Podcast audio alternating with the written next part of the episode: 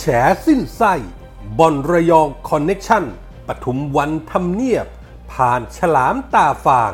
เสกใกล้ตัวลุง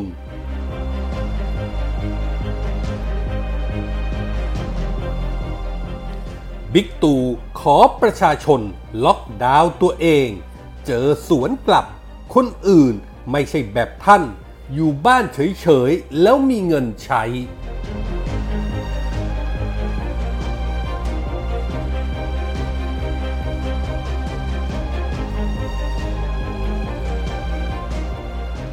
สวัสดีครับ ขอต้อนรับทุกท่านเข้าสู่ MGR Podcast ครับ ผมเกษตรชนะเสรีชัย รับหน้าที่ดำเนินรายการครับ วันนี้ผมมีคอลัมน์ข่าวปนคนคนปนข่าวประจำวันพฤหัสบดีที่ 7 มกราคม พุทธศักราช 2564 มาฝากกันครับ เริ่มกันที่เรื่องแรก ปมบ่อนระยอง จุดเริ่ม super spreader โควิดรอบใหม่ทำความเสียหายแก่ประเทศอย่างใหญ่หลวง แต่ action ที่รัฐบาลกับตำรวจลงมือทำเพื่อแสดงออกว่าได้รับผิดชอบ ก็ได้แค่ลูบหน้าปะจมูกเพราะกระแสสังคมไม่พอใจและกดดันหนัก จึงมีการสั่งย้ายผู้บังคับการถึง 4 ราย 4 จังหวัด แต่ผู้บัญชาการภาค 2 ต้องรับผิดชอบด้วยหรือไม่พลตำรวจเอกสุวัสด์แจ้งยอดสุขพบตรเคยพูดไว้ว่าต้องพิจารณาเหตุและผลประกอบกันอ่อมแอมอยู่นาน จนในที่สุด เมื่อวันที่ 6 มกราคม ถึงจะมีคำสั่งย้ายพลตำรวจโทวีระ จิรวีระ ผู้ชาการภาค2สักทีเหตุและผลอะไรที่ทำให้พลตำรวจโทวีระถึงไม่โดนย้ายทันที เบื้องหน้าเบื้องหลังเรื่องนี้ สื่อรุ่นใหญ่สนธิลิ้มทองกุลแฉผ่านไลฟ์สดสนธิทอล์กผ่าน Facebook แฟนเพจคุยทุกเรื่องกับสนธิและช่อง YouTube สนธิทอล์กตอนพิเศษเมื่อเช้าวันที่ 6 มกราคม วิเคราะห์เอาไว้อย่างน่าสนใจยิ่งว่า ต้องเข้าใจว่าบ่อนภาคตะวันออกนั้น เฟื่องฟูมาในยุคคอสช มีการเปิดประมูล หลงจู้สมชาย คนใจถึงมือถึงได้ไป และผุดบ่อนทั่วระยอง จนเป็นมาเก๊าแห่งภาคตะวันออก โดยมีเครือข่ายนายตำรวจใหญ่คอยปกป้อง ว่ากันว่าหลงจู้สมชายขยายอาณาจักรบ่อนครอบคลุมภาคตะวันออก เลยไปถึงภาคอีสานได้นั้น เกิดขึ้นในช่วงที่มีฉลามตาฟาง พลตำรวจโทจิติรอดบางอย่างเป็นผู้บัญชาการภาค2ซึ่งต่อมาก่อนเกษียณ 3 เดือนได้ลาออกเมื่อถูกเสนอชื่อให้เป็นสว ที่ว่ากันว่านายกลุงตู่ขอมา จึงนับว่าเป็นคนคุ้นเคยกันดีกับผู้มีอำนาจในรัฐบาล ว่ากันอีกว่าผู้บัญชาการภาค2ฉลามตาฟางนับเป็นคนที่มีบทบาทในการแต่งตั้งโยกย้ายนายตำรวจในพื้นที่ภาคตะวันออก เพื่อเอาคนที่ตัวเองไว้ใจ และกันคนที่เป็นขวากน้ำออกจากพื้นที่ ซึ่งก็เล่ากันว่า การแต่งตั้งโยกย้ายครั้งล่าสุดเป็น Talk of the Town ในวงการสีกากี เพราะไม่เคยมีครั้งไหนที่การแต่งตั้งโยกย้ายจะกระทำกันอย่างอึกระทึกคึกโครมเช่นนี้ เป็นครั้งแรกในประวัติศาสตร์ของตำรวจ จังหวัดระยองมี 16 อำเภอ แต่ย้ายผู้กำกับถึง 14 อำเภอ และชลบุรีย้ายอีก 8 ถึง 10 อำเภอ เฉพาะ 2 จังหวัดนี้ย้ายผู้กำกับทีเดียว 20 กว่าตำแหน่ง ซึ่งถ้าปราณีหน่อย ก็ย้ายภายในจังหวัด ถ้าไม่ปราณีก็ย้ายไปต่างจังหวัด แย่ที่สุด คือย้ายข้ามกองบัญชาการตำรวจภูธรภาค ซึ่งพบตรต้องลงนามในคำสั่ง จึงมีคำถามว่านี่เป็นการเอาคนของตัวเอง มาลงเพื่อให้มีการตั้งบ่อนไปในทิศทางเดียวกันหรือไม่ คนที่เป็นผู้บัญชาการตำรวจภูธรภาค 2 จึงมีความสำคัญที่จะรู้ว่าบ่อนมีหรือไม่มีในพื้นที่ระยอง หรือในจังหวัดที่รับผิดชอบ ราะเป็นคนชี้เป็นชี้ตายว่าจะให้เปิดหรือให้ปิด เมื่อบ่อนหลงจู้เฟื่องฟู ทุกคนรู้ชาวบ้านรู้ แต่ตำรวจกลับไม่รู้ นั่นจึงเป็นที่มาของนักข่าวที่มอบฉายาให้ว่า ฉลามตาฟาง ให้พลตำรวจโทจิติ ที่น่าจะรู้แก่ใจว่าตัวเองเกี่ยวข้องกับบ่อนหรือไม่ ว่ากันว่าแม้จะไปเป็นสวแล้ว แต่อดีตผู้บัญชาการภาค2คนนี้ ก็ยังมีอิทธิพลในการแต่งตั้งผู้บัญชาการตำรวจภูธรภาค2อยู่ ซึ่งก็ร่ำลือกันว่าพลตำรวจโทวีระจิรวีระ ผู้ชาการภาค2คนปัจจุบัน ที่เก้าอี้มั่นคงแข็งแรง ก็เพราะว่าเป็นเด็กในคาถาสนที่ยังตั้งข้อสังเกตว่าเป็นเพราะผู้ชาการภาค2เป็นเด็กของพลตำรวจโทจิติหรือไม่ จึงทำให้ไม่โดนย้าย บางกระแสก็บอกว่าพลตำรวจโทจิติ สนิทกับคนสนิทนายกที่ชื่อเสเก๋หรือไม่ แต่อีกฝ่ายก็บอกว่าเป็นไปไม่ได้ เพราะนายกไม่ได้อำนาจเสเก๋แต่ที่แน่ๆพลตำรวจโทจิติ สนิทกับทางเนียบ สนิทกับทางทำเนียบ และนายก และก็ว่ากันว่าพลตำรวจโทจิติ เป็นคนส่งชื่อพลตำรวจโทวีระ เสนอนายกเพื่อเป็นผู้บัญชาการภาคสองนั่นเอง และนายกก็เอาชื่อนี้ใส่มือผบตร เพราะเดิมทีคนที่จะไปเป็นผบภาคสองนั้นไม่ได้ชื่อพลตำรวจโทวีระ แต่ก็มีคนยัดชื่อนี้เข้ามา เรียกว่างานนี้คือ connection ระหว่างทำเนียบปทุมวัน ที่ทำให้บ่อนระยองโดยหลงจู้สมชายดำเนินกิจการมาได้แบบไม่มีอุปสรรคขัดขวาง จนกระทั่งมาโป๊ะแตกเกิด super spreader โควิด ติดจากบ่อน ความจึงแตกเรื่องจึงแดงก็ต้องหาคนมารับผิดชอบ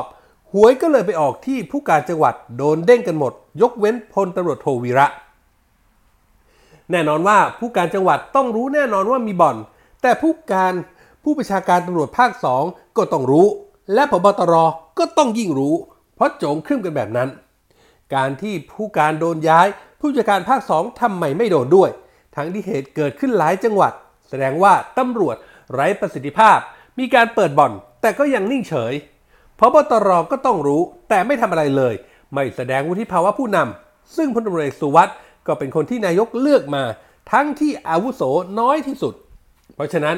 คนที่สมควรถูกย้ายจึงไม่ใช่แค่พลตำรวจโทวีระจิรวีระ ผู้บัญชาการภาค2แต่ต้องย้ายพบตรไปช่วยราชการในสำนักนายกด้วย เพราะไม่สั่งย้ายนายตำรวจใหญ่ในภาคตะวันออกที่ปล่อยให้มีบ่อนทางที่ตอนเข้ารับตำแหน่งก็ถแถลงวิสัยทัศน์ของสำนักงงานตำรวจแห่งชาติ บอกต้องไม่มีบ่อนการพนัน แต่กลับมีบ่อนเต็มที่ทั้งในระยองและกทม กล่าวได้ว่า การแพร่ระบาดของเชื้อโควิด -19 รอบที่ 2 อย่างรุนแรงในครั้งนี้ เป็นเพราะมีการปกป้องบ่อนพนัน โดยผู้ใหญ่ในสตช และทำเนียบรัฐบาลconnection ทำเนียบปทุมวันสรรสร้าง และอาจจะรวมถึงทั้งในรัฐสภา เพราะถ้าไม่มีเครือข่ายอำนาจ อิทธิพลพวกนี้ก็เปิดบ่อนไม่ได้ การระบาดรอบสองก็ย่อมไม่มี เพราะฉะนั้นต้องอย่าให้คนชั่ว และพรรคพวกของคนชั่วลอยนวลเป็นอันขาด อย่างน้อยที่สุดก็ต้องไม่มีการปกป้องกัน แฉกันสิ้นไส้ขนาดนี้ เหตุและผลก็ชัดเจนพอที่ผบตรจะลงนามสั่งย้ายผู้บัญชาการภาคสองแต่ก็คงต้องไปถามอย่างลุงตู่พลเอกประยุทธ์จันโอชานายกรัฐมนตรี ประธานกตรย้ายผู้บัญชาการภาคสองแล้ว หลงจู้สมชายเจ้าของบ่อน จะปล่อยให้ลอยนวลต่อไปหรือไม่ และที่สำคัญ คนที่เป็นพบตรต้องรับผิดชอบอะไรด้วยหรือเปล่า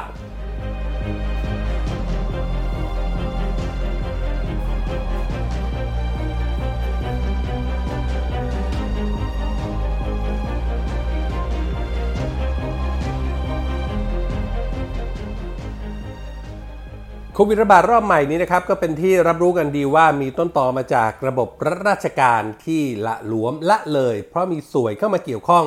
จึงมีครั้งขบวนการแค้แรงงานเถื่อนและก็บ่อนพนัน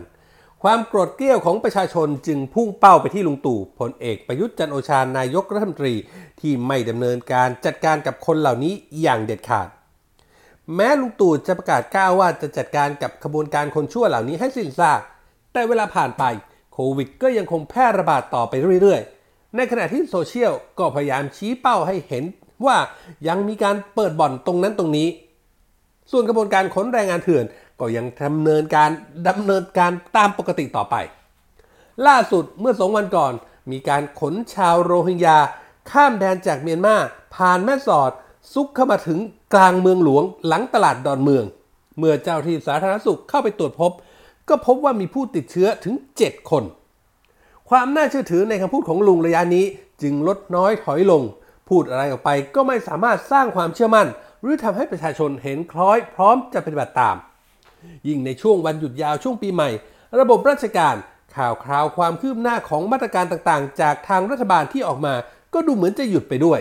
แต่การแพร่ระบาดของโควิดไม่หยุด สร้างความวิตกกังวล ร้อนอกร้อนใจให้กับประชาชน ว่ารัฐบาลจะเอาอย่างไร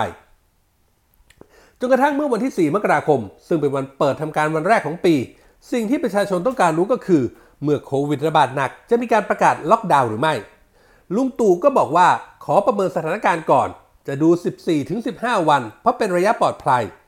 ถ้าทุกคนรู้ว่ามีความเสี่ยง ก็ขอให้อยู่บ้าน 14-15 วัน work from home เพราะอย่างอื่นก็ปิดหมด ซึ่งเราก็ไม่อยากล็อกดาวน์ทั้งประเทศ เพราะท่านก็รู้ว่าปัญหามันคืออะไร ดังนั้นท่านต้องล็อกดาวน์ตัวเองให้ได้บ้าง มันอยู่ที่ทุกคน ถ้าเราไม่อยากไปติดเชื้อ เราก็ไม่ต้องไปไหน อยู่บ้าน 14-15 วัน ถ้าทุกคนคิดกันแบบนี้ เราก็ปลอดภัย มันก็คัดกรองคนได้ง่ายขึ้น แต่ถ้ายังไปมาหาสู่กันทั้งหมด ก็ต้องตรวจสอบกันทั้ง 70 ล้านคนนั้นก็ไม่ไหว สิ่งที่ลุงตู่พูดโดยหลักการแล้วไม่ได้ผิดอะไรครับ เพราะการหยุดอยู่บ้านหยุดเชื้อเพื่อชาติเป็นแนวทางป้องกันตัวเองได้ดีที่สุด แต่ในคำพูดน้ำเสียงท่าทีนั้น คนฟังได้ฟังแล้วเหมือนไม่ใช่เป็นการขอความร่วมมือ แต่รู้สึกเป็นเหมือนการผลักภาระไปให้ประชาชน เพราะทุกคนไม่ได้มีวิถีชีวิตเหมือนกัน คนที่ทำมาค้าขาย หาเช้ากินค่ำหากให้หยุดอยู่บ้าน 14-15 วัน แล้วจะกินอะไร จึงมีเสียงวิพากษ์วิจารณ์ตามมาประมาณว่า ชาวบ้านเขาไม่ได้เหมือนลุงที่อยู่เฉยๆจะมีเงินใช้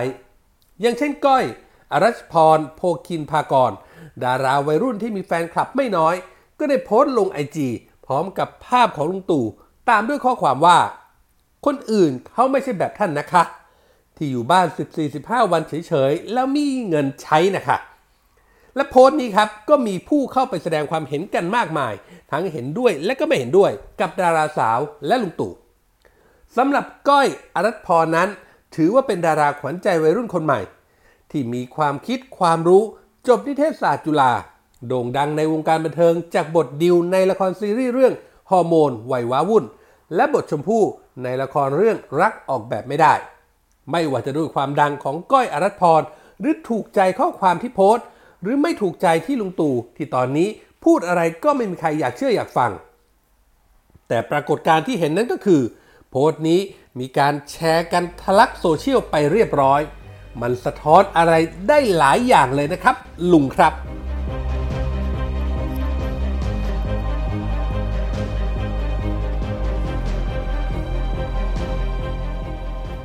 นี่คือเรื่องราวจากคอลัมน์ข่าวปนคนคนปนข่าวที่ผมนำมาฝากกันในวันนี้นะครับ คุณผู้ฟังสามารถเข้าไปอ่านเพิ่มเติมได้ในเว็บไซต์ของเราครับ mgronline.com